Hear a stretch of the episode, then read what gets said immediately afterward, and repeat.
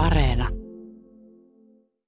Sellaiset 1800 levytystä, 25 vuotta studiomuusikkona ja lukuisia hommia kaikille levyyhtiöille. Tämänpäiväinen vieraani on myös niitä soittajia, jotka ovat TVn musiikkiviihdeohjelmista tuttuja lähes kaikille. Plakkarista löytyy kiertueita Brittein saarilta sellaiselta ajalta, jolloin suomalaisbändit eivät juuri Ruotsia pidemmällä käyneet ja keikkoja festareilla, joissa yleisömäärät olivat kuin keskikokoisen suomalaiskaupungin asukasluku. Tuotantoa löytyy progesta Danny Showhun ja Rautalangasta Leinoon ja hän on melkein soittanut myös Abbassa. Ja mikäli minulta kysytään, niin hän on yksi Suomen mukavimmista muusikoista. Kansalaiset Medborgare, hän on rumpali ja toinen tasavallan presidentin perustajista Vesa Aaltonen. Tervetuloa. Kiitoksia. Minä olen Mia Krause. Tiedän.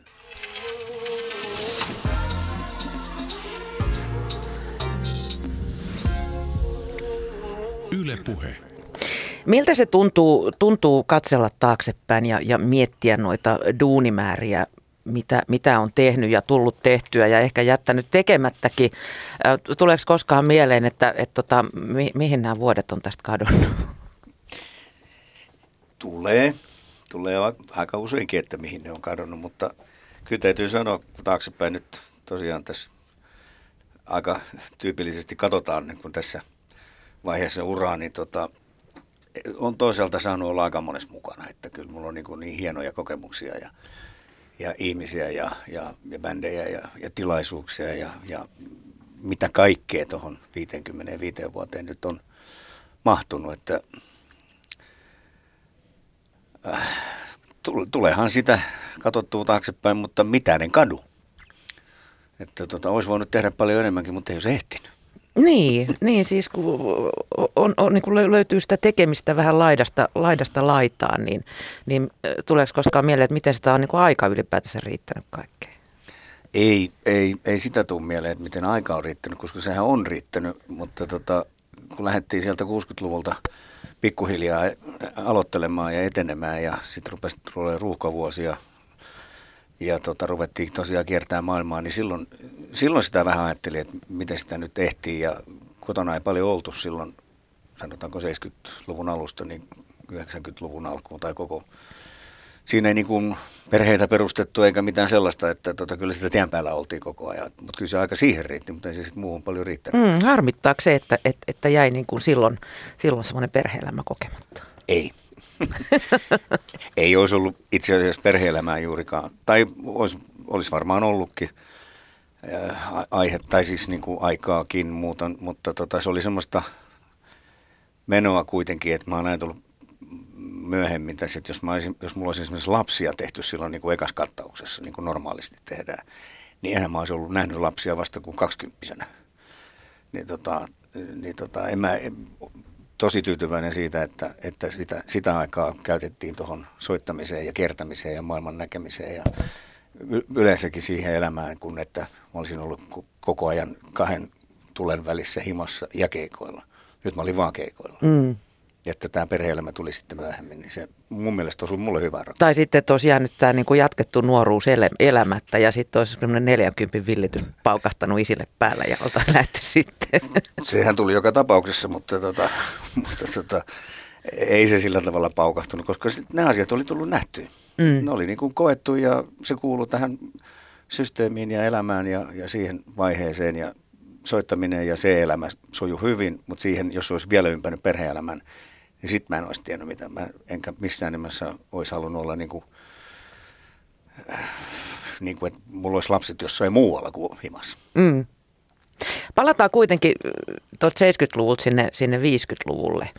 Ö, sä oot ihan, ihan tota stadin kundeja, eikö totta, että mikään muualta tullut nurmipasara? Ei.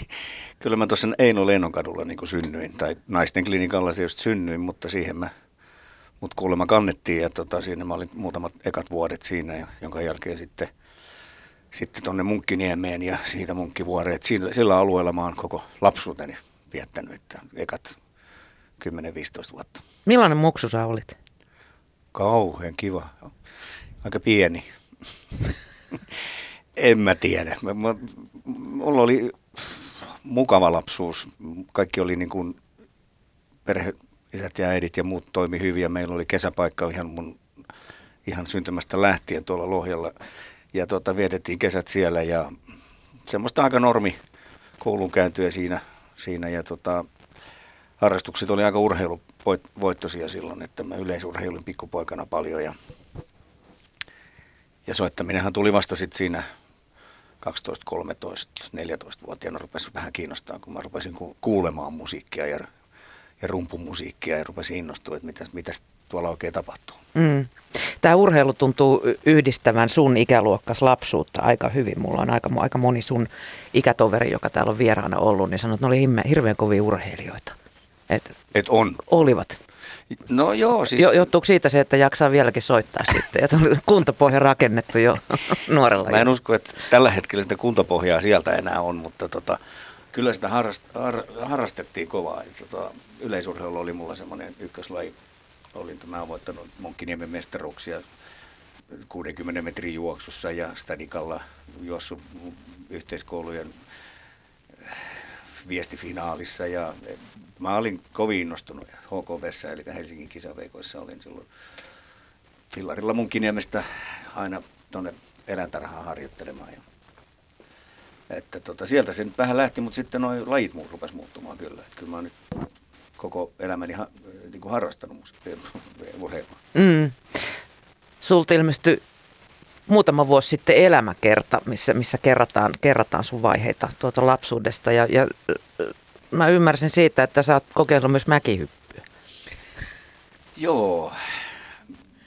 Voisi verrata nykäiseen jollain tavalla, jollain tavalla, mutta lähinnä se viidepuolella sitten. Että tota, mä har, innostuin siitä, mutta kyllä ne oli semmoista, sain mä mäkin sukset oikein joskus joululahjaksi, joo, kyllä. Tota, että, tota, mutta se oli 50-luvulla. Että tota, kyllä se oli aika lyhyt kokeilu, koska siinäkin sitten sattui jotain pieniä haavereita, niin mä ajattelin, että no niin, eiköhän tämä laji ollut tässä. Miten Vesa sun koulun käynti, olit se millainen oppilas? Olitko tunnollinen, tykkäsit sä käydä kouluun? En mä tykännyt oikeasti. No kyllä mä olin ihan normi tavallaan kuin aika ihan niin keskiverto kuin voi olla, että mä pärjäsin, mutta en ollut pinkoja, enkä menin mielelläni kouluun äh, ihan tuonne lukioon asti – kyllä mä siinä tuplasin yhden luokan, silloin, silloin alkoi justiin nämä musahommat painaa sen verran päälle, että, että tota, nukuttua niin ne kaikki aamutunnit takapenkissä, niin eihän siitä paljon jäänyt, jäänyt sitten keikojen jälkeen, kun meni aamulla aikaisin kouluun, niin jäänyt mieleen mitään, mutta tota, sitten loppujen lopuksi kyllä selvisin siitä kunnialla läpi siitä lukiosta. Ja, ja niin, että vallan valkolakkiin asti mentiin. Oikein mentiin valkolakkiin asti. Oliko sulla, oliko sulla jotain, jotain tota ammatillisia haaveita kouluaikana, että niin, niin kuin sille, jos puhutaan niin kuin ilkeästi sanottuna oikeista töistä. Niin. Onneksi en joutunut oikeisiin töihin koskaan, mutta kyllä itse asiassa mulla oli, niin kuin mä tuosta kirjastakin selviää noiden valokuvien takia, että mä oon aina harrastanut valokuvausta se oli se, ja yleensä tallentamista. Ja mun, mun vaijalla oli, oli monta kymmentä vuotta semmoinen filmiyhtiö – Smunkiniemessä ja ensin tuolla Kasarmin kadulla. Ja mä olin sitten siellä vähän niin kuin harjoittelemassa äänityksiä ja kuvaamista nimenomaan. Ja et kyllä se, se, sieltä olisi tullut ehkä semmoinen, mikä mua vähän kiinnosti. E, ja jos toi musehomma ei olisi lähtenyt silloin 60-luvun lopulla niin kuin lujaa käyntiin, niin tota, mä varmaan olisin hakeutunut kyllä jonnekin tänne Yleen. tai, tai jonnekin siis niin kuin tallentamispuolelle, joko kuvaa tai ääntä. Mä luulen, että se olisi ollut niin kuin se mun, mun, koska se mua on aina kiinnostanut. Mm. Mutta ei muuten, ei mitään semmoista niin kuin, ei mitään semmoisia niin kutsumusammatteja Ei ollut. poliisiksi eikä ei, lääkäriksi. Ei, ei, ei, semmoista ei ollut, ei, Joo. ei ollenkaan. Missä vaiheessa sulla sitten kirkastui, että et, et soittaminen niin kuin on se juttu, että tota mä haluan tehdä? No se meni kyllä niin pikkuhiljaa, että kun mähän on, mulla on aina ollut bänditausta ja siitä mä oon aina tykännyt ja ollut tosi iloinen siitä, että mä oon aina ollut bändeissä, jotka harjoittelee jonkun progiksen ja lähtee esittämään sitä. Vasta sitten 70-luvun lopulla, kun mä rupesin tekemään studiohommia, siis ihan iskelmä studiohommia, niin silloin vasta tuli semmoiseen tilanteeseen, että nyt tehdään niin kuin töitä, että mennään töihin. Eli ei tiedetty, ketä siellä studiossa soittaa, ei edes tiedetty, kenen levyä tehdään. Mutta silloin mä tajusin, että, että tämä on nyt, tästä on tullut nyt ammatti. Tai ei oikeastaan aikaisemminkin, kyllähän me jo, kun mähän olin, olin 70-luvulla jo tota, Pekka Pohjolan bändissä ja me tehtiin Kimpassa ja me tehtiin Made in Sweden ja Ruotsissa ja Pressahan oli koko 70-luvun puolenväli asti hyvin aktiivinen, niin kyllä mä silloin tajusin, että kyllä tämä on se homma, mitä mä haluan tehdä. Mutta kun nämä, nämä projektit, silloin ulkomaanreissut ja nämä bändit rupesivat sitten hajoamaan ja lopettamaan, niin tuli semmoinen, että mitäs nyt, että milläs mä nyt elän tästä eteenpäin. Mm. Eh, mutta onneksi sitten tuli se semmoinen ajanjakso, että nyt tarvittiin silloin tarvittiin su, suku, sukupolven vaihdosta studiotöihin ja mä pääsin siihen, sit, siihen rakoon mukaan. Ja silloin mä tiesin, että tämä on mun työ. Mm. Muiden bändijuttujen ohella, mutta siis silloin tehtiin töitä. Parikymmentä vuotta istuttiin studiossa luurit päässä. Mitä, mitä lukion jälkeen tapahtui sitten? Oliko sulla, päätitkö että nyt vaan heittäydytään sitten soittopojaksi tässä, e, eikä, eikä haeta minnekään No tota, lukiossahan mä, mä olin jo viimeisenä vuonna, Pressahan oli perustettu mm. 69, ja mä pääsin ylioppilaksi 70, mä kävin jo vuoden jo niin kuin keikolla ihan jatkuvasti, että se oli, se oli aika rankkaa yhdistää. Ää, ja tota, se, niin sä kysyt opiskelusta. Mm. No mähän ajattelin, ja mä itse asiassa mä oon suorittanut markkinoinnin perustutkinnon.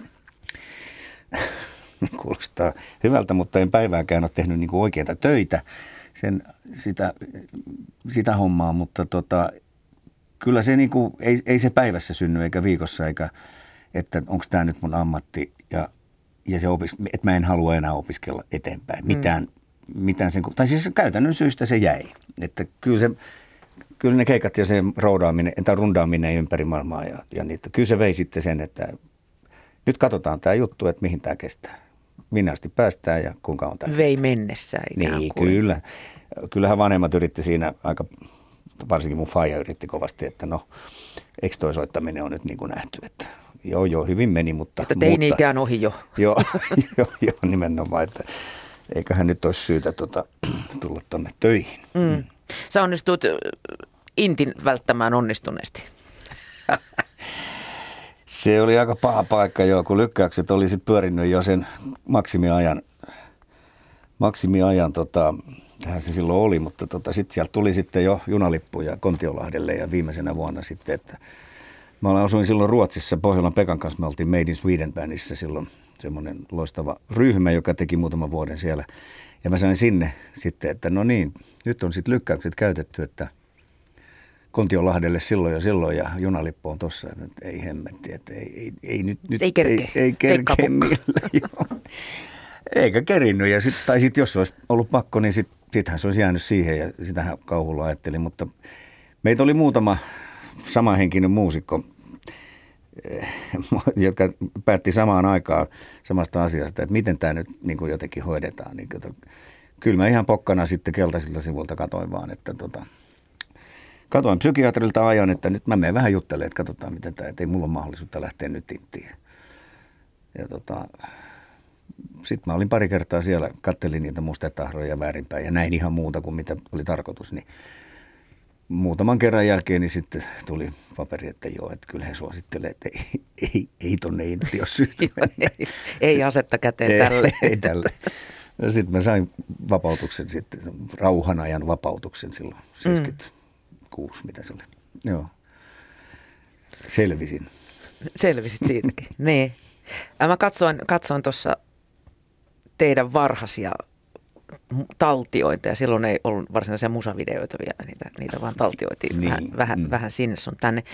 Sä kerroit, että sä, sä oot ihan itse oppinut rumpali. Sä, miten sä sitä harjoittelit? Kuuntele, matkimalla muita. Niin kuin tänä päivänä tehdään usein. Mm. Kuunnellaan, mitä muut tekee. Ja se, mikä kiinnostaa, se kuunnellaan läpi kotasin, miten toi tekee, miltä se kuuluu, miten mä voisin tuota tehdä. Treenaamalla mä oon ottanut elämässäni yhden rumputunnin ajattelin, että mä tarviin nyt semmoisen niin perusasiat, että ne on kunnossa, että ihan ergonomiset asiat ja koko tämä istuminen ja asentot ja kaikki, ettei tule mitään vammoja ja tämmöisiä pahoja juttuja, mutta sitten se loppui kyllä siihen yhteen kertaan, kun se oikeasti lähti, se tunti meni siihen, että kuinka korkealla pallia pidetään. Että ei, tää, ei, nyt, nyt tämä ei ole tätä, mitä mä hain tästä. Et, et sen jälkeen en ole käynyt tunnella, mutta olen kyllä opetellut oikeasti itse. Mm. Ja sitten vielä studioaikana, niin sitten joudun vähän lukenut nuottia silloin alkubändeissä niin kuin ollenkaan. Että mä joudun senkin tavallaan ne alkeet ja käytännön asiat opettelen sitten ihan, ihan kädestä pitäen. Silloin 60-70-luvun taitteessa elet, elettiin aikamoisia proge-aikoja. Oliko sinulla jotain semmoisia tiettyjä esikuvia rumpaleista, ketä sä sitten matkit tai tai josta otit mallia? No siis alun perin mun suuri idoli oli tietysti Ringo, koska se, se on niin melodinen soittaja. Ei niin tekninen, mutta, mutta se, kukaan muu ei niitä Beatles-biisejä pysty soittamaan kuin Ringo, ainakaan siihen aikaan.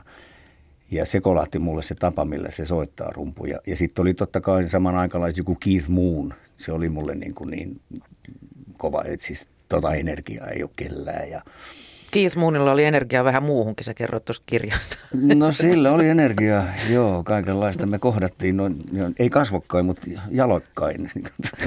Puri mua jalkaan Readingin festivaaleilla. Mutta, Syystä että. se oli niin sekaisin. Ei se ollut siellä esiintymässä. Me oltiin esiintymässä, mutta siellä, siellä sitten tapahtui backstageilla kaikenlaista älytöntä. Ja Keith Moon oli mukana niissä. Suomen, Suomen ainoa rumpali, jota Keith Moon on purun jalkaan no, todennäköisesti. Luultavasti joo, koska se kuoli aika nopeasti sen jälkeen. Saikohan se sitten jonkun... Myrkytyksen. Millainen Vesa toi, toi musapiirien henki stadissa oli tuolloin 60-70-lukujen taitteessa? No se oli erittäin hyvä. Siis sehän oli ihan loistava. Siis silloin oikeasti niin kuin, mä en edes kuulu enää vuosikymmeniä, että olisi vastaavaa sellaista, että musapiirit kokoontuu. Esimerkiksi nimenomaan kuuluu sille Natsan maanantai-jameille. Sinnehän kaikki muusikot, koska silloin yleensä ei ollut keikkoja kellään. Ja kaikki oli niin kuin sitä ihanasti sanottua uut, suurta perhettä. Jengi tapas toisiaan ihan genrestä riippuen, kuka soitti missäkin ja muuta. Mutta kaikki soittajat kokoontu yleensä sinne Natsalle ja se oli, ketä, ei ole mitään väliä kuka soitti missä, ei mitään kilpailua. Kaikki halusi vaan soittaa ja kimpassa ja keksiä asioita. Soititte sitten ristiin? Ja... Joo, joo, soitit, joo. joo, joo ja sitten joku biisi, ja sitten joku tuli yleisö, saanko mä nyt tulla vetää, että joo, joo, selvä. Ja siitä aina kehittyi kaiken näköisiä hienoja, hienoja juttuja, siis ihan loistaviakin. Jam, ne oli nimenomaan jameja silloin, ei, ei, ei ollut biisilistoja eikä esiinnytty kellekään, vaan se oli se yleisö tuli sitä varten, että täällä on kaikki soittajat ja ne kuunnellaan, mitä ne jammailee keskenään. Ja sitten se siirtyi jossain vaiheessa Alibiin, siellä oli vastaavia jameja ja jotain, mutta, mutta se koko yhteisö niin kuin, oli mun mielestä oli paljon tiiviimpää kuin tänä päivänä. Et silloin todellakin tavattiin ja, ja soitettiin ja, ja ja siellä puukattiin kaikki keikatkin niissä. Niin, kohdattiin muutenkin, kun joo. jossain backstagella läpsystä vaihtoi. Niin. niin, joo, joo, joo, niin. Mutta mut siellä hengailtiin ja soitettiin ja takattiin ja äh, oltiin kimpas. Mm. Se oli hemmetin asta. No 69, sehän oli äärettömän hieno vuosi. Silloin, silloin syntyi paitsi älyttömän hienoja ihmisiä, niin tota, my, myös, myös Aivan, tasavallan presidentti. Ähm, oliko teillä alusta asti joku, joku kirkas idea ja tavoite, mihin te ikään kuin pyritte? Ei. Ei, ei ollut. Mehän saatiin, mehän saatiin me oltiin D-tuotannossa Jukka Tolosen kanssa niin kuin Eeron bändissä, Eero Rättisen bändissä vuoden verran ja tota, me oltiin niin kuin D-tuotannon hommissa ja tota, ää, sitten kun Eero lähti, se lähti rundille jonkun Ankin ja, ja oliko se Kirkan, en tiedä, joku d rundi ja silloin Eero lopetti tämän bändin, tämän Help-bändin, missä oli siis Tolosen Jukka ja minä ja Virtasen Häkä ja Hille Tokatsier, niin tota, kun me saatiin kenkään siitä, tai siis me, me mentiin kysymään D-tuotantoa, että olisiko meillä nyt mitään jatkoduunia, soittoduunia, kun nyt me ollaan oltu tässä talossa, niin sitten sieltä sanottiin meille, että ei, että, että tota, ei teille ole yhtään mitään, että lähtekää menee, että keksikää. Aha, selvä. No sitten me Tolosen kanssa funtsattiin, mitäs nyt tehdään? No perustetaan joku bändi. Sitten Mosse Grunström tuli siihen, niin kuin, se oli, tuli taas jotain muuta kautta oli tuttu ja pyydettiin mukaan ja, ja tota, sitten ruvettiin vaan soittaa, ihan vaan soittelee treenikämpällä, siis mitä vaan, mutta Jukka rupesi jo silloin, se oli aika, rupesi olemaan jo sen luokan kitaristi, että sieltä rupesi tulemaan juttuja ja ehdotuksia ja fraaseja ja me kehiteltiin sitten niitä ja sitten ruvettiin funtsaa, että kyllä tässä nyt bändi voisi kehittyä ja, ja tota, kutsuttiin sitten Frank Robson Englannista, joka oli ollut aikaisemmin jo Suomessa Blue Sectionissa ja missä se nyt oli muissakin, Mosaikissa vai mikä oli, niin tota, kutsuttiin se Englannista takaisin, että meillä olisi tämmöinen ryhmä, tutsa mukaan. Ja, ja tota, sitten Junnu Aaltonenkin tuli, kun me haluttiin vähän sitä jatsillista, koska tässä haettiin kyllä nimenomaan vähän tämmöistä proge-hommaa jo, koska se selvästi oli jo nostanut Suomessa päätään. Että se, niin kuin mä oon sanonut useinkin, että se oli silloin nuorisomusiikkia. Se oli nimenomaan, silloin kun nuoret kuunteli progea, me oltiin niin kuin todella staroja. Vigbomin kanssa ja Pressa oli kaksi Suomen suosituinta bändiä 60-70-luvun eh, vaihteessa ja siitä muutama vuoden eteenpäin. Niin se bändi kehittyi sitten aika nopeasti, kun me saatiin sitten vielä tämmöinen ohjelmatoimisto, joka innostui tästä jutusta, niin se oli aika nopeata. Me oltiin jo vuoden verran vasta niin kuin pantu ryhmä kasaan ja treenattu biisejä, niin me rupesi olla eka keikkoja ja seuraavana vuonna me oltiin jo lista ykkösenä. Hmm tehtiin ensimmäinen levy laville silloin. Että se meni aika nopeasti se vaihe sitten. Mistä se bändin nimi muuten tuli? E, e, pelottiko se koskaan? Tuliko sanomista Suomen poliittinen ilmapiiri huomioon silloin? No sitähän funtsattiin silloin aika, aika paljon. Sehän ei ole koskaan selvinnyt. Se on, sitä on kysytty viimeksi viime viikolla multa, että siis 60 vuotta melkein sen jälkeen, että mistä se nimi tuli ja kuka sen keksi. Ja siihen ei ole vastausta tänä päivänä. Mä oon yrittänyt sitä kaivaa – jos joku ilmoittautuu. No siitähän on monta, monta tota, Emma Numminen oli yksi semmoinen ehdokas ja mä soitin sille muutama vuosi sitten. Emma oli ihan suoraan, että onko sä keksin, että ei, hän ei tuommoista uskalta.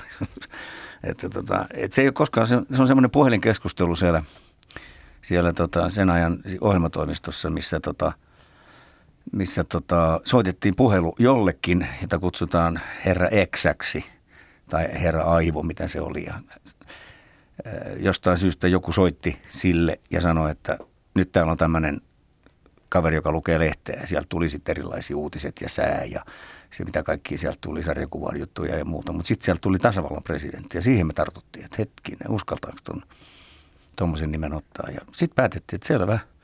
Ja pelättiin, silloinhan oli Kekkosen aika vielä, niin tota, pelättiin, että mitähän mitähän tämä nyt menee läpi tuolla. Niin. Ei tullut noottia kuitenkaan. Ei tullut noottia, mutta tuli päinvastoin kiitoskirja, kun lähetettiin ensimmäinen levy, että sieltä tuli presidentin Kekkosen kansliasta, että Kaima kiittää.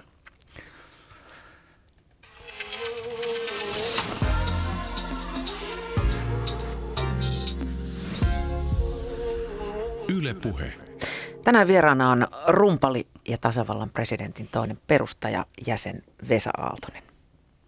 Te kiersitte paljon Briteissä aikoinaan. Silloin, silloin kun ei, ei, ei Suomi-bändit vielä hirveästi maailmalla juhlineet.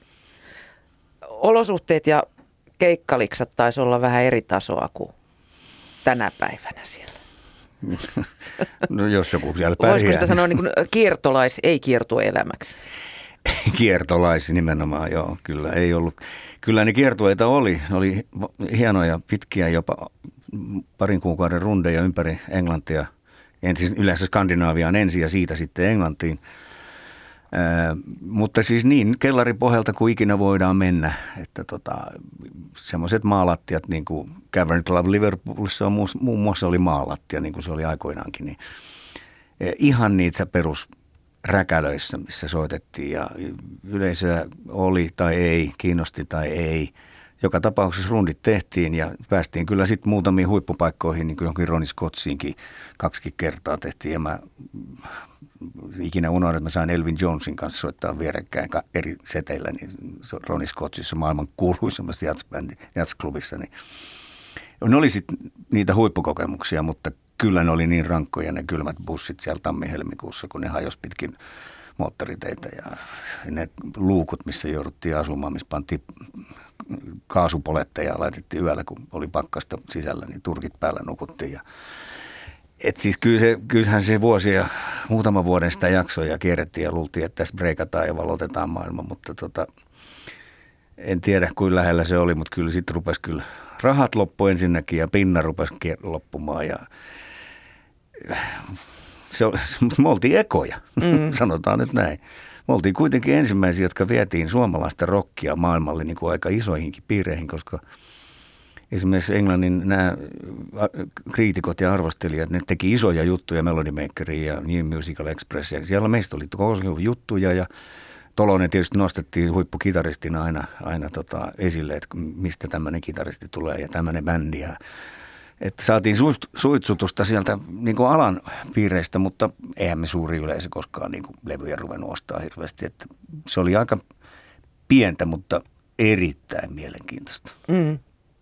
70-luvulla myös tuolla kun te esiinnytte Markvilla, siellä, siellä ei hirveästi suomalaiset ole juhlinut, ei, ei ennen teitä eikä, eikä oikeastaan jälkeenkään, niin tota, siellä oli myös hauskoja kokemuksia, ei oikein tiennyt kuka oli pääesiintyjä ja kuka, kuka supportti, kun tänä päivänä katsoo. Teidän lämpärinä oli esimerkiksi Steve Harley ja Cockney Rebel.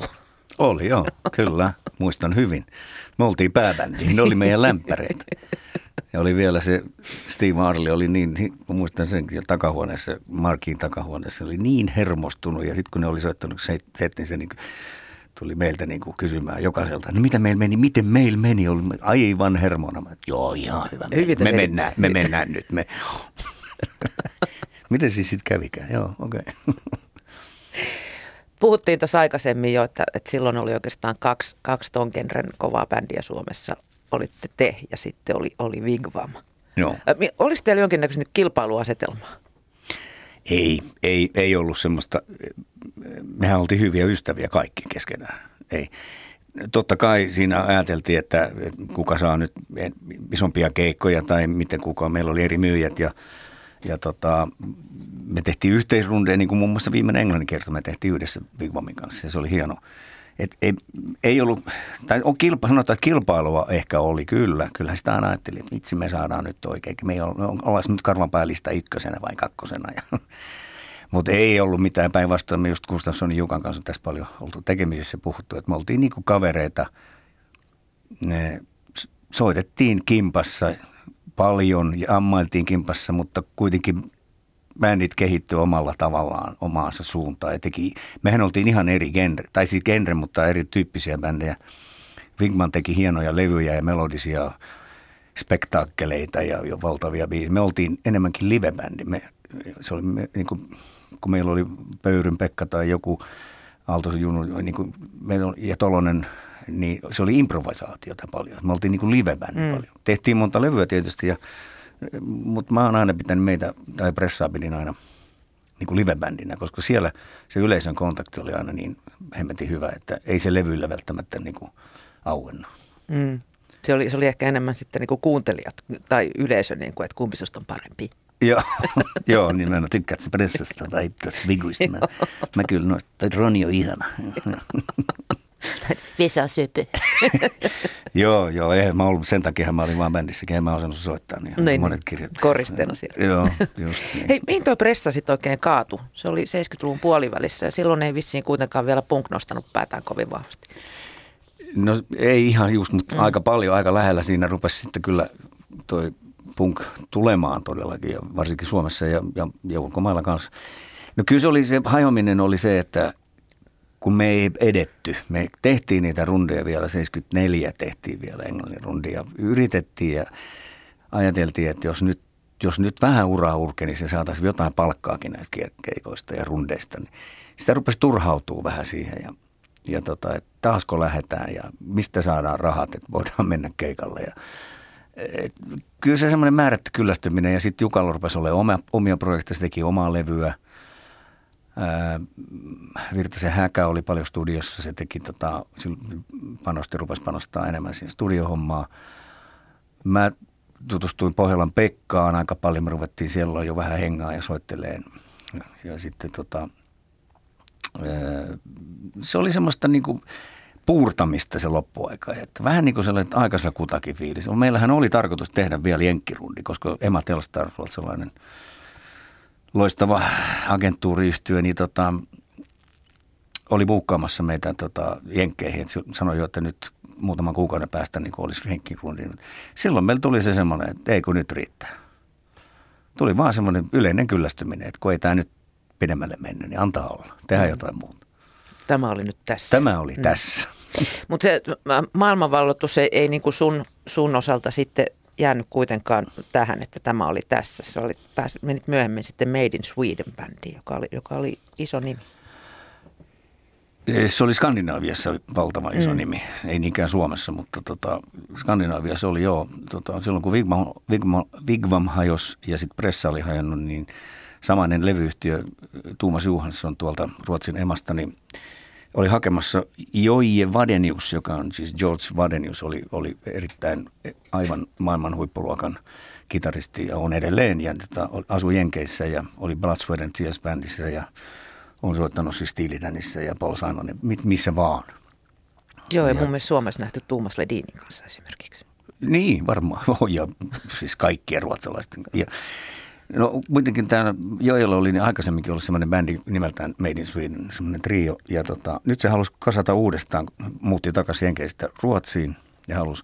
Ja sehän kuuli nimenomaan emasta, että tuo pressa on hajannut ja, ja Big Bam on hajannut ja siellä olisi tämmöisiä soittajia ja tämmöisiä soittajia. Niin Tuomas soitti mulle sitten, että, tai Joija soitti itse asiassa, että hei, että kiinnostaisiko, kiinnostaisiko tulla, tulla tuota, kokeilemaan, että me kasataan tämmöistä bändiä. No minä ja Pekka Pohjola sitten oltiin niin kuin työttöminä silloin. Hengailtiin ja soitettiin ja harjoiteltiin kimpas ihan älyttömästi päivittäin ja kaikkea. Me oltiin heti, että no totta kai. Siitä sitten yhdistettiin sitten Ruotsi, Suomi, Puola. Siinä puolalainen kiipparisti Flore Kulkovski ja semmoinen koessoitto tehtiin täällä Helsingissä ja jätkät sanoivat että tervetuloa. Ja muutettiin kahdessa vuodeksi sitten Ruotsiin ja pyörittiin. Eihän se maailmaa valottanut sekään bändi, mutta Skandinaaviassa meillä oli, ne oli, se oli, mä oon aina sanonut, että se oli ehkä parhaiten organisoitu ja eniten treenannut ja mun mielestä tasoltaan kovin bändi, missä mä oon koskaan soittanut. No esimerkiksi Tomi Schörmeri, joka, josta tuli sitten sen jälkeen supertähti Ruotsiin se oli jo uskomaton laulaja silloin, niin mä, mä vaan ihmettelin sen laulutaitoja ja, ja koko se bändi teki niin paljon töitä ja siitä tuli niin helvetin hyvä. Mutta se ei koskaan breikannut sitten muualla kuin Ruotsi, Norja, Tanska. Mm. Ja Suomessa oli pari keikkaa. Ja sitten siihenkö sekin sitten kyykähti? Että... Se vähän kyykähti ja sitten tuli ulkomusiikillisia juttuja mukaan siihen ja kahdessa maassa asuminen ja – vähän sekin, no Tomi Sörveri lähti siitä ja sitten vapaat halusi lähteä solo-uralle ja tota, siellä sitten oli tarjokkaita, oli muun muassa yksi tarjokas oli tulossa, me kuultiin ja innostuttiin semmoinen, kuin, semmoinen kaveri kuin Peter Gabriel. Mutta tuo, koska Joije tunsi taas sen tuolta Jenkiajolta tai jostain. No eihän koskaan edes päästy niin pitkälle, että olisi edes tavattu, mutta mun kohdalla se sitten hyytyi vähän siihen ja mulla rupesi olemaan oikeasti sitten niin kuin – Suomessa jo vähän muutakin soittoa ja rupesi tulee vähän niin kuin no, muuta. Ja sekin oli, kun ei sekään sitten niin kuin breikannut, niin kyllä mulla tuli semmoinen, että mä en jaksa enää niin kuin ravata Suomen-Ruotsin väliin. Mm. Että sanoin itteni vähän niin kuin irti siitä silloin pari vuoden päästä. No tämän jälkeenkö sitten eh, tuli, tuli tämä kutsu Abban riveihin? Ei, kun siinä aikana. Siinä juuri. aikana, joo. joo. Me mm. oltiin nimenomaan tekemässä sitä ainoata Made in Sweden levyä Tukholman Eurooppa Film Studiolla ja tota, siellä tuli sitten tämmöinen puhelu tai tämmöinen tarjous tältä Tuomas Johansson, joka oli siis Abban manageri myöskin ja, ja tota, myöskin tämän meidän bändin manageri, niin sanoi, että hei, tässähän on valmis komppiryhmä, että Australian on buukattu Abballe sitten semmoinen puolitoista kuukauden rundi. Oli sitten, mahdollisesti kiinnostuneita lähtemään komppaamaan. Hmm, no joo. Tästähän mä nyt olen saanut kuulla muutaman kymmenen vuotta, että progejätkät ei purkkaa soita. Mm, mm, eikä menty. Kuinka tiukkaa se, se genreajattelu oli tuolla? Että olitte niin kuin selkeästi progejätkiä? Että... No kyllä se oli, ainakin meille. Kyllä se oli aika selvä se proge, tai siis se ajattelu, että toi on poppia, roskaa, toi on proge tai jatsiin tai rockia, mitä vaan, että, tota, että niitä ei sekoiteta. Ja tota, meidän mielestä Abba Musa oli niin silkkaa poppia, että tota, ei kiinnosta. ei noin rahat kiinnosta mua.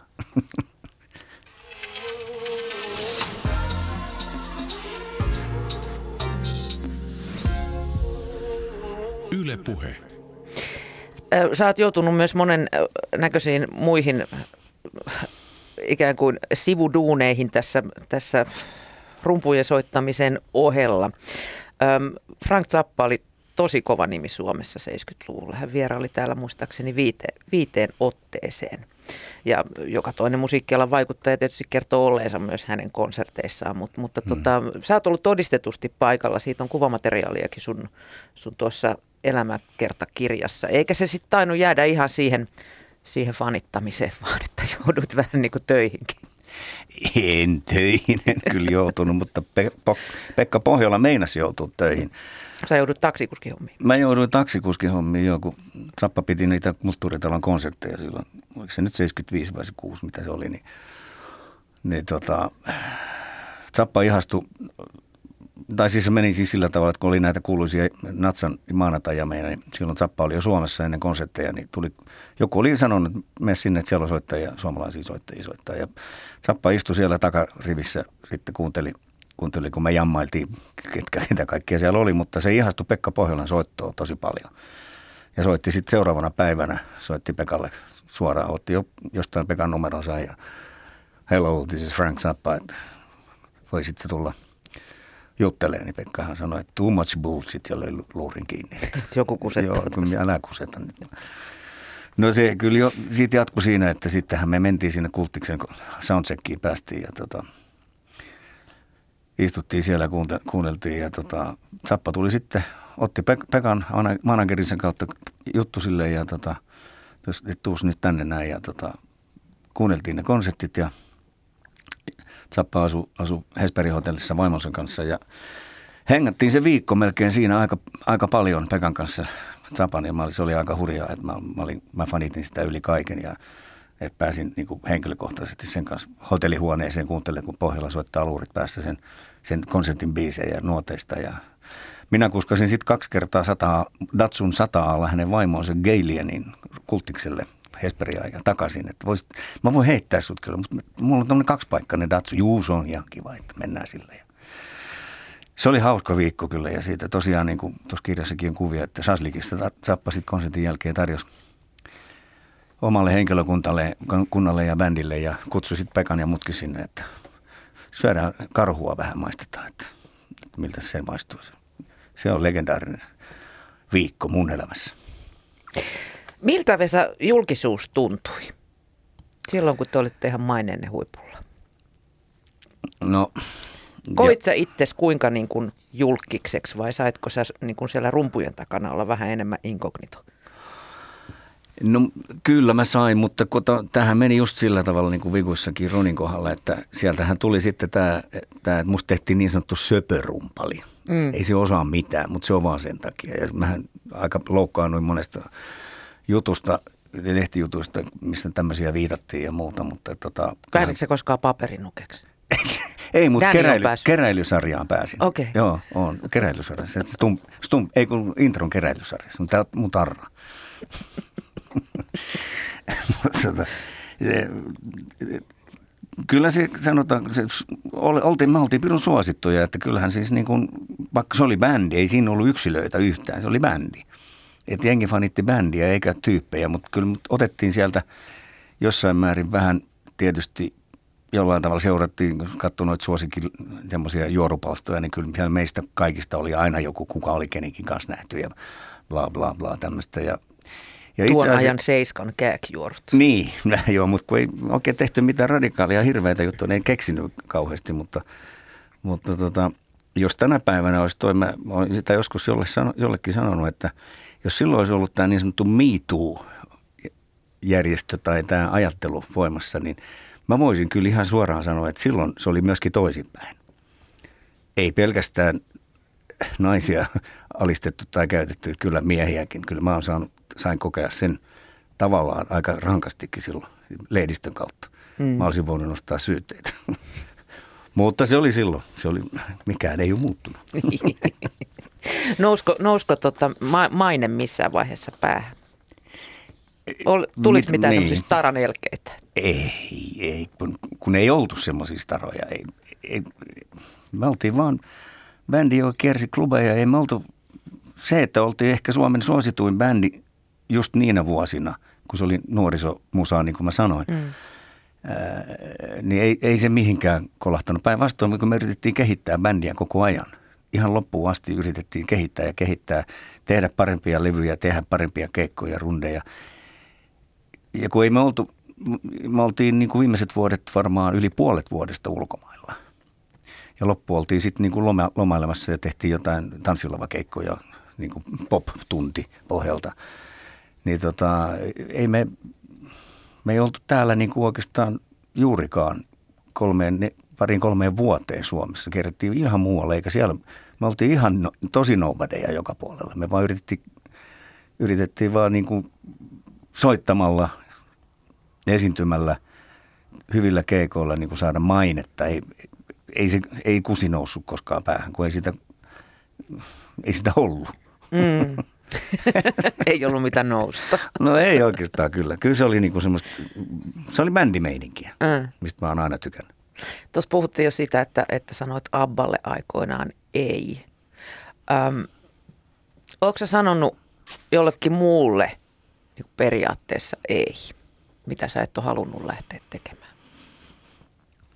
Öö, no en oikeastaan henkilöille tai, tai, tai bändeille tai jollekin määrätylle jutulle siinä vaiheessa, kun oikeasti tehtiin töitä todella niin kuin studioa ja mä olin Hectorin bändissä monta vuotta, mä olin Vesamatti Loirin bändissä 15 vuotta.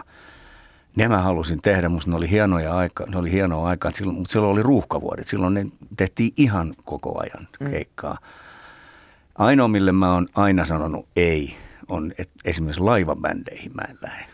Se on, yksi, se, se on yksi semmoinen, että laivamuusikoksi musta ei. Sitten mä teen jotain muuta. Et se on semmoinen asia. Että, ja, ja sanotaan oikeastaan sitten semmoinen perusravintolamuusikko myöskin, mm. jotka teki ja varmaan tekee ympäri Suomea tuolla niin kuin kahden viikon tanssikeikkoja ja asun sitten jossain räkäsishotelleissa sen. Niin se on semmoinen alue, että se, jos musta ei mihinkään muuhun ole, niin sit saa olla. Tämmöinen rampa ja naukkis ei oikein ei, toimi. Se, ei, ei, se ei toiminut. Kyllä mä, mulla on siinä mielessä ollut luojan kiitos, onnia saada olla loistavien soittajien ja osallistujien kanssa tekemisissä, että mun ei ole tarvinnut lähteä laivalle eikä tanssilavoille soittaa. se, on, se on ollut se ainoa mitä ei. Mutta mut muuten, me silloinhan otettiin kaikki keikat vastaan, koska sillä piti elää. Mm.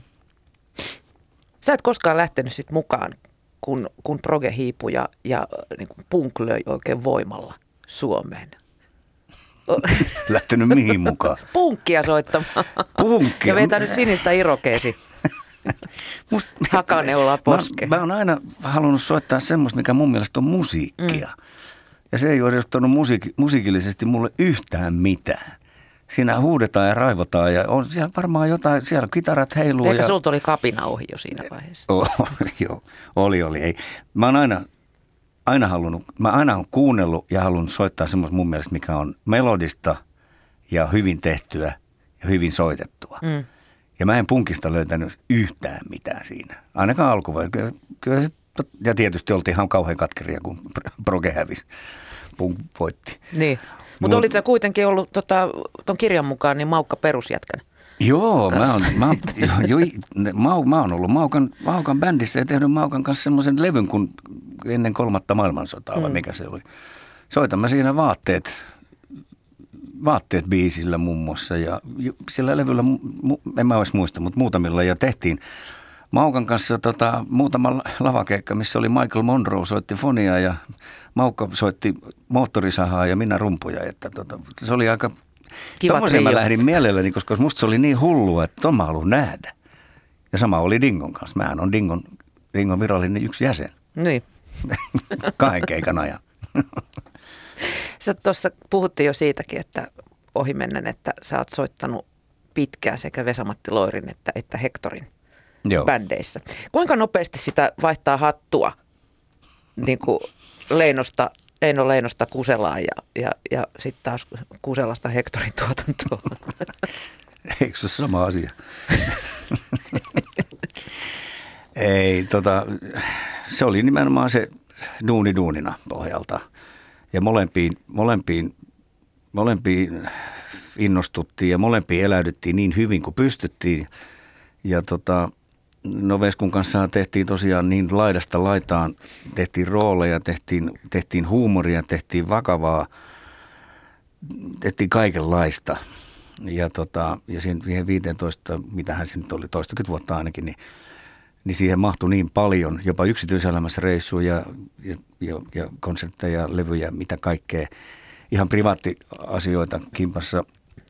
Se oli se genre ja mun rooli oli siis olla yksi bändin jäsen ja soittaa mahdollisimman hiljaa, mahdollisimman vähän – mutta kompata solistia ja seurata, mitä siellä etureunassa tapahtuu, mikä oli hemmetin mielenkiintoista ja nastaa.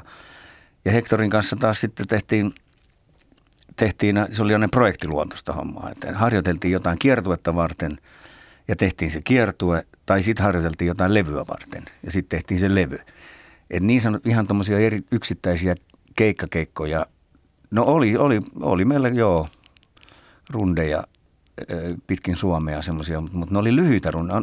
Heikki, Heikki teki aina silloin semmoisilla niin perioidittain ruunia. Mm. Ei sillä tavalla, että nyt ensi vuonna on 250 keikkaa, mm. vaan tuossa tehdään levy, tuossa tehdään rundi ja niihin harjoitellaan. Ja tehkää väli, väliaikoina mitä haluatte. Et se oli sen, se oli sen työ, työtapa ja musta se sopii oikein hyvin, koska mä olin niin monessa, mä soitin studiossa neljä päivää viikosta Suomi-iskelmää ja sitten lähdin Veskun keikalle tai, ja, ja sitten Hektorin kanssa nämä periodit, että – mulle, mulle toi tapa oli ihan loistava tapa tehdä duunia. Mm. Miten, miten sä näet tai vertaisit näitä studiohommia ikään kuin virkamiesmuusikkona keikkailuun sitten bändin kanssa? Ottiko niin kuin sieluun soittaa taustoja iskelmäbändille sitten siinä välissä? Vai, vai oliko se ihan niin kuin, että sujuvasti surffasit siinä? No kyllähän se siihen meni sitten jo, surffaamiseenhan se meni. Sitten kun mä, varsinkin kun mä opet, o, sitten sain tosiaan niitä studioduuneja aika paljon ja sit, sitä tehtiin eri kapelmestareiden kanssa, niin ainahan sinne lähdettiin te- tekemään parhaansa. Mm. Oli se musa, eh, eihän mä koskaan siitä musasta välttämättä tykännyt. En mä ole iskelmämusiikkia koskaan kuunnellut sillä tavalla, mutta mä oon tehnyt sitä. Mä oon tehnyt sitä ammatikseni 20 vuotta, mutta ei mulla ole yhtä ainutta levyä muuta kuin niitä ilmaista, mitä mä oon saanut tekijän kappaleita. Niin mä ostaisi sitä musiikkia. Duuni on duuni on duuni. Nyt tehdään duunia niin hyvin kuin se osataan – ja, ja kyllä siinä, koska bändit oli ihan loistavia ja kapellimestarit oli vaativia ja loistavia, niin tota, ei siellä helpolla päästy. Et siellä on nyt se Jumman kautta, että toi ei, tota, ei soiteta noin, että, että tarjoaa jotain muuta. Ja eikö, eikö sä näe, mitä mä oon kirjoittanut? Tämähän en tietenkään tajunnut, mutta, mutta omasta elämästä. Mutta kuitenkin, niin, kuitenkin tota, kyllä siinä surffailtiin ihan sujuvasti monta kymmentä vuotta. Mm. Jos sun pitäisi Vesa Aaltonen miettiä kolme sellaista käännekohtaa sun uralla, niin, niin mitä ne olisi? Kolme. Esimerkiksi kolme. Saat sanoa enemmänkin. Oho. No. En osaa kyllä tota, tota. Kyllähän tietysti se aina se eka bändi. Meillä oli semmoinen bändi kuin – No Jammers oli yksi semmoinen koulubändi, jota ei, ei, ei päässyt vielä keikkailemaan, mutta semmoinen kuin Unity-bändi, joka nosti päätään ja muun muassa Albert Järvinen oli mukana siinä Unity-hommassa niin kuin lähinnä roudarina. Siitä mutta, annoit kenkää sille? No siitä mä annoin niin. kenkää sille. Ainoa mies, joka on antanut Albertille kenkää Suomessa. Kyllä, mä voin, luultavasti voisin sanoa näin, mutta tota, Albert ei ollut kypsä hedelmä vielä. Hän oli Hiukan raakille. Hän oli kehittyvä taituri. Niin tota, ne, se eka bändi ehkä on, on yksi, koska siitä kaikki kuitenkin lähti. Ja sitten se lähti siitä, no pressa nyt tietenkin perustaminen ja se ulkomaille pääseminen Ruotsin kautta ja sitten sieltä sitten Eurooppaan, niin, niin onhan se nyt niin kuin, kyllä mä näen, näen niin kuin suurimpana juttuna mun uralla. Sitten, sitten tämä kotimaan, kotimaan tota, yleismies Jantunen meininki, että joka paikka ei sinne taustalle, jos joku pyytää. Niin. Mutta siellä ei ollut mitään mun mielestä mitään semmoista käännekohtaa. Se oli se, sanotaan se studiomuusikkuura on tietysti yksi, yksi iso asia. Ja nythän mä oon palannut, ajattelin, että mä rupean taas harrastamaan, että mä lopetan tämän, kohta tämän ammattimaisen soin, kun mä oon eläkkeellä virallisesti. Niin mä menen takaisin harrastuksen pariin, eli menen kellariin ja treenaan progebändillä. Mm. Mm. Palaat ikään kuin juurille. Mä niin kuin palaan vähän nyt niin kuin juurille. Mm. Ö, yksi, mitä sä myös oot tehnyt, on, on tota ihan valtavan määrän karaoke taustoja. Se buumi iski päälle Suomessa ihan, ihan täysin tuossa 90-luvulla ja, ja sitten taisi tullakin melko hoppu niiden kanssa. Aika pitkään teit. Olet paukutellut suurimman osan niistä rummuista siellä. No siis silloinhan oli, ei ollut, mun tietääkseni ei ollut fin, toi Finlevy, joka teki sitä Fin Karaoke nimellä olevaa sitä sarjaa. Ja niitähän sitten tehtiin, se oli semmoinen vuoden, vuoden studiosessio jo, että tehtiin 1500, mä oon tehnyt noin, noin 1500 karaoke-taustaa. Mutta ne on kaikki siis Finlevyn tekemiä, eli siis Fin Karaoke nimellä, mutta niitä näkyy vieläkin ravintolassa kyllä soitettavan. Koska ne tehtiin huolella, ne tehtiin Finvoxissa samoja jätkiä, mitä kaikilla levyillä.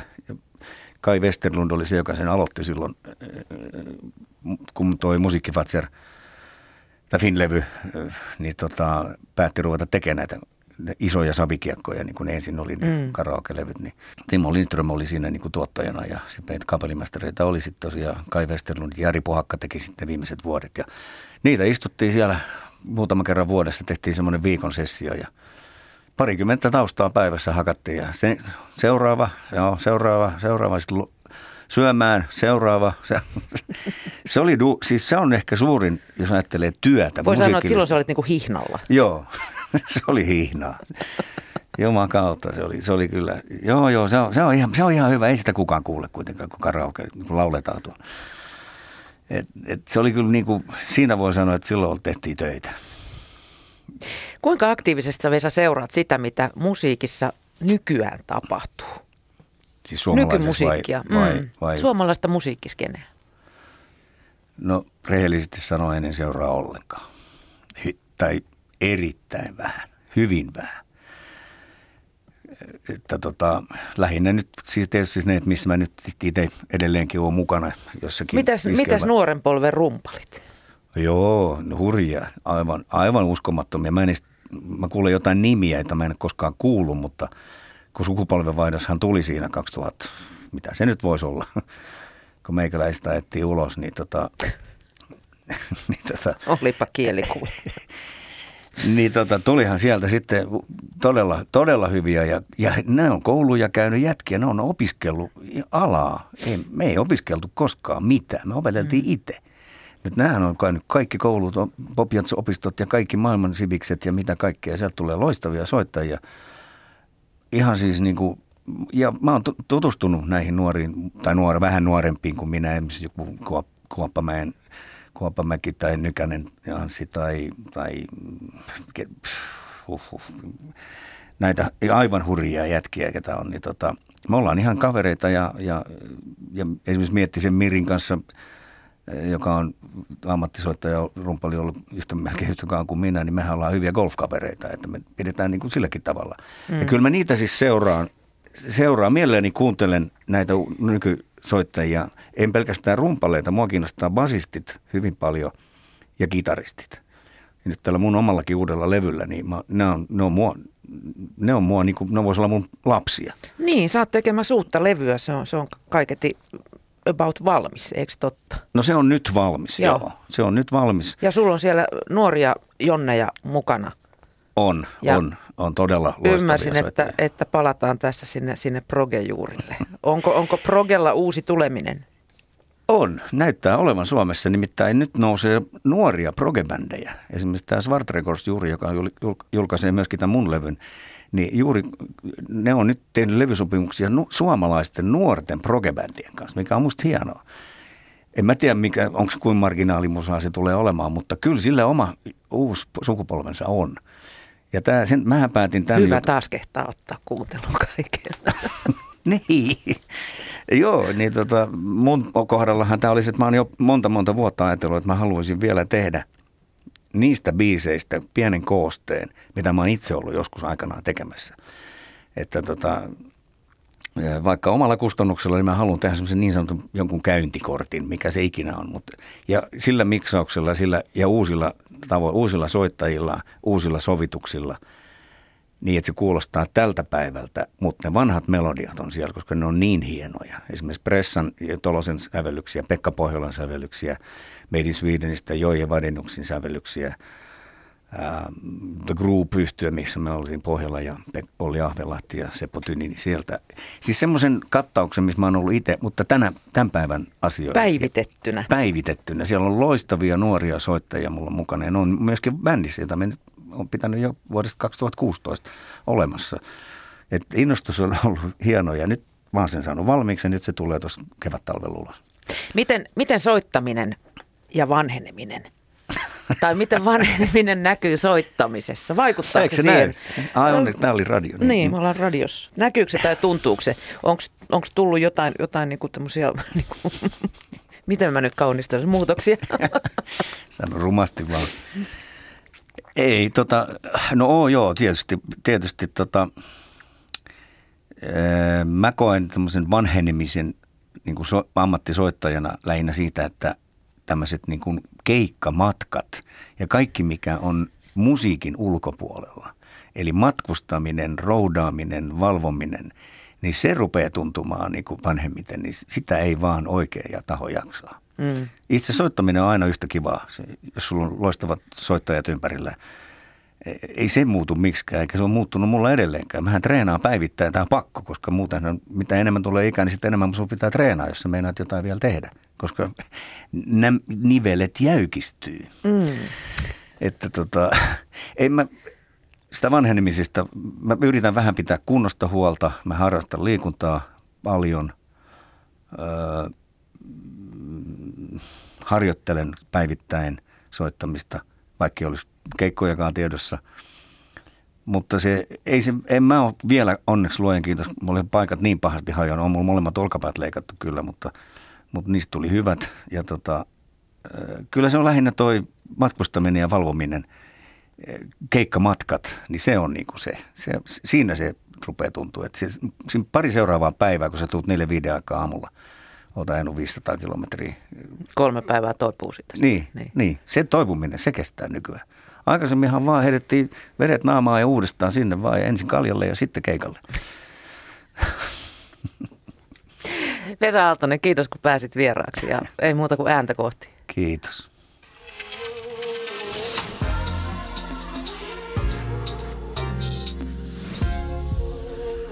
Yle Puhe.